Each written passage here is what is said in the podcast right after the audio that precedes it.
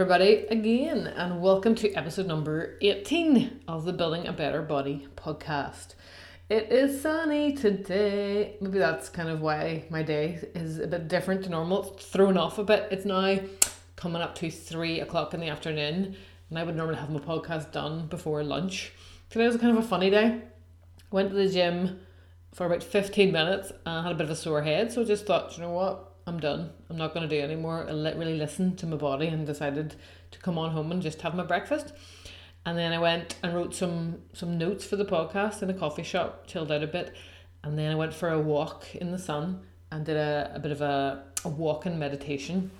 I use an app called Buddhify and it's really great because it has all different scenarios inside it for things like going for a walk you know, you're not necessarily having to just sit with your eyes closed. This is about going for a walk and trying to be in the now and taking nature and things like that. So that was quite good. And then I went down to my parents' house and sat out in the back garden for a bit and chatted, and that was just lovely. So now I am in the right frame of mind to get started. So, what's new with me? Well, my book came out on Monday. Yay! Very exciting. I tried to do a, a, Facebook Live and it didn't really work out because I'm an old granny. no, I actually think it's because of my internet connection's a bit ropey.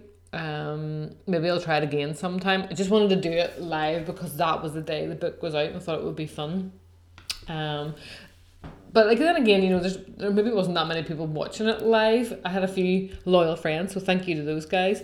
There's nothing more demoralizing than doing a, a Facebook live with nobody watching it. You're kind of talking to yourself. Oh, hang on a minute. That's exactly what I'm doing now. but I know some of you guys are listening out there, so that's great. Um, to be honest, I prefer recording videos and putting them up later. Uh, and talking of that, you may have noticed I've started vlogging. I put my first uh, YouTube video up last week it's fun sort of putting topics across that way. I think I feel like I'm being more personable to you and you can see me in my animated face. Um, so if you want to subscribe to my YouTube channel, I'll put a link to that in the show notes. So that is what is new with me. By the way, if you do buy my book, I would love for you to leave a feedback uh, comment sorry on Amazon. I would it'd be awesome to read that. And remember what your mother said: if you can't say anything nice, don't say anything at all. Alrighty, so what is in the news? I saw this article this morning actually and found it quite interesting. Are Britain Britons falling out of love with booze? Quote, uh, Britain has always been known as a nation that loves a tipple, but the latest Office for National Statistics lifestyle survey suggests this may be coming to an end. The 2016 poll of nearly 8,000 Britons found just under 60% had had a drink in the la- in the past week, the lowest rate since the survey began in 2005. Of those who had not had a drink, half of them were actually teetotal. So it says here that one of the problems with the survey is that it's based on people's own recollections, and we all know that we're terrible at underestimating how much we drink. So how much you can take away from that, I'm not too sure.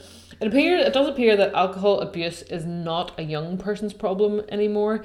People in older age groups are keen to drink at home. In fact, a third of men aged 45 to 64 and a quarter of women had been binge drinking in the past week. There's been an increase in alcohol related hospital admissions and mental health problems.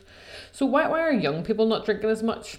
In the age group 16 to 24, drinking was down, perhaps because of the changes in technology. You know, people literally socialize over the different uh, platforms that you get now Facebook, Messenger, uh, Instagram, Snapchat, I'm probably well behind. There's probably about five other ones that I don't even know about. But you know, as opposed to going out to the pub and meet up with your friends, people aren't doing that as much, which is a really strange idea. Uh, that's all we ever did.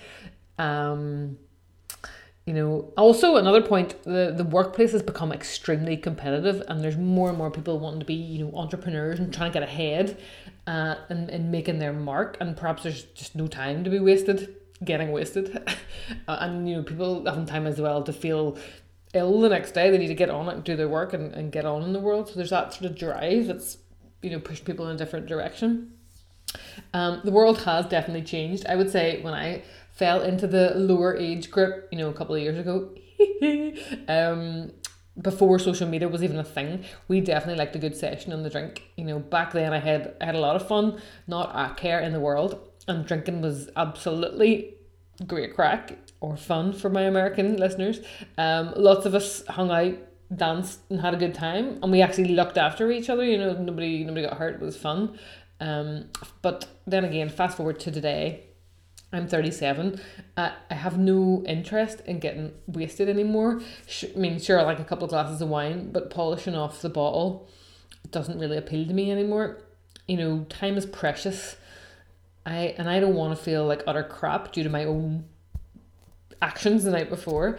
Um, I think if you have to continually rely on alcohol in order to be fun or have a good time, things have gone a bit wrong. That's just my opinion today. That's how I feel. You know, it's quite empowering to be able to say, do you know what, I'm okay to stop drinking now. No judgment. If you want to continue on, go for it, but I'm good. Uh, each to their own, uh, and this is about respecting everybody's choices. Now, I'm, I'm not saying I'll never have one too many drinks ever again in the future. Sometimes you just cut up in the moment and you're enjoying everything and that's that's cool. You just have a few drinks whatever you know it's a different day tomorrow. The essence of this is doing what you truly want in the moment. You know screw everybody else. Stand strong and be you. Don't let anybody sway you if you don't want to you know you have your own mind and, and you can make your own decisions I went off on a bit of a rant. so that's about drinking. I would love to hear your thoughts. Do, you know, do you depending on what age you are, I guess, but what what are your drinking habits? Do you like to go crazy? Does it does it feel good? Or do you feel guilty drinking? Anything at all? I'd love to hear. So that was news. Now, topic of the week. I am going to talk about the vagus nerve. Have you heard of have you ever heard of the vagus nerve? Nerve, nerve, vagus nerve. Now, it's nothing to do with playing cards or holding your nerve at the craps table in Las Vegas. Sorry, it's not funny. Had to put it in there. The vagus nerve is the longest cranial nerve that runs from your brain right down into your stomach. Uh, it is part of the parasympathetic nervous system, so it's involved in controlling your heart rate, your lungs, and your digestive tract when you are in the rest and digest state. So you've perhaps heard of the sympathetic and the parasympathetic nervous systems. The parasympathetic nervous system is triggered, as I say, when we are in that rest and digest mode. Our heart rate lowers and we have increased intestinal activity. So this is a state, for example, you want to be in when you're sitting down to have your dinner. So you're at rest and your foods will be will be digested properly because you're chilled out. The sympathetic or fight or flight mode is activated when we need to be vigilant or alert. Um, in any sort of scenario, you can come up with your own ideas there. Perhaps also, though, uh, we're stressed out in traffic or being chased by something. You know, what happens is the heart rate quickens, digestion is put on hold. You know, we're ready to take on external stimuli. But today, in the modern world, we absolutely tap into the, into the fight or flight more than our, our body would like it to, and it, it kind of takes its toll but rolling that back around, so the vagus nerve and the parasympathetic nervous system, let's discuss in more detail the importance of the vagus nerve. So it helps us recognize when we are full after having a having a meal because it sends a signal to the brain to tell us to stop eating. So if your vagus nerve is not functioning properly, you may not get the signals to tell you when to stop eating. It's not getting to your brain basically. And we can overeat and have insatiable appetites because of this disconnection that's going on. What, what can cause damage to the nerve? Diabetes, alcohol abuse, respiratory and viral infections, and surgery. So it's pretty fascinating. Another point, it has anti inflammatory properties. The Journal of Psychological Society reports because of the vagus nerve's relationship with certain pathways in the body, it could be very important with anti inflammatory regulation, specifically in relation to diseases such as bowel disease and rheumatoid arthritis. Um, also, there has been lots of discussion in the world of science about the benefits of actually stimulating the vagus nerve. Studies have shown in epilepsy sufferers Stimulation is designed to prevent seizures by sending mild electrical impulses to the brain via the vagus nerve through an implant. Also, Psychology Today reported that stimulation dramatically reduces inflammation and the symptoms of arthritis. So, as I mentioned before, the nerve has anti inflammatory properties. Uh, a team of researchers in Amsterdam used a small implant to stimulate the nerve and results showed a significant reduction in inflammation by inhibiting cytokine production, and these are uh, little uh, proteins that trigger in, in an inflammatory response.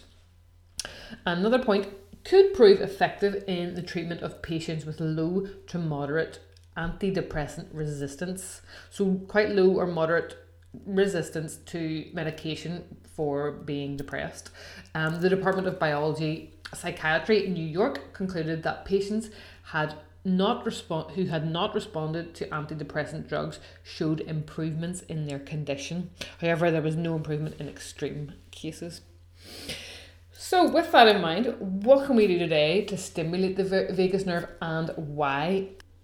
You know, even if we don't have any of those major health concerns that I just mentioned, um, you know, perhaps you suffer from fatigue, food sensitivities, anxiety, gut problems, or brain fog. Because if you do, the vagus nerve could be involved in some of these things happening. So let's look at stimulation at home uh, because it could certainly be worth a try. So, number one, cold. Certainly not my favourite. If you know me, I am always complaining about being cold. but cold therapy has been popping up a lot regarding health benefits. Well, so I've noticed anyway. Um, acute exposure to cold. So think a blast of cold in the shower. This will increase vagus nerve activation. I've tried this a couple of times. You know, you've got the normal sort of temperature going on in the shower, and then at the end, fire the switch to super cold and see how long you can stand it. It is quite exhilarating. At first, you kind of think, what am I doing? But if you can kind of, if at all possible, relax into it, try and breathe deeply and experience the cold. Uh, who knows? If you did that you know quite regularly what that's going to do for your health so cold therapy and, and there's loads of stuff associated with that with um you know athletes after uh, stressing out their muscles quite a bit using uh, cryotherapy and stuff like that so yeah cold therapy give that one a blast uh, second thing, yoga. When compared with just walking, yoga had greater improvements in mood and anxiety by increasing the levels of GABA in the brain, which is aminobutyric acid, and it's associated with improved mood. So this is this gut brain barrier thing that's going to be running through this throughout. Uh, next thing is meditation. I'm sure you've all heard of the chant Om and its association with meditation. Perhaps you felt, what is that? That's a bit silly. Well, science says that Om vibration has the potential to stimulate the vagus nerve and in doing so acts as a cue for relaxation by deactivating certain areas in the brain. I bet you're all saying Om right now. Go on, do it. Um. and then the next thing is massage, my favorite. But I never seem to get around to booking one. When you think of massage, you hopefully conjure up ideas of relaxation and real me time. Uh, a study carried out actually regarding foot massage showed that it increased vagus nerve stimulation and in turn lowered blood pressure. So get someone to give you foot a massage. Tell them it's essential for your well-being. You know, purely medicinal and all that. Lots of people have you know the fear of the foot and think it's kind of gross, but give them a good wash and see if anybody will look after you. The next one is exercise. Mild exercise is shown to increase gastric motility and therefore vagus nerve stimulation.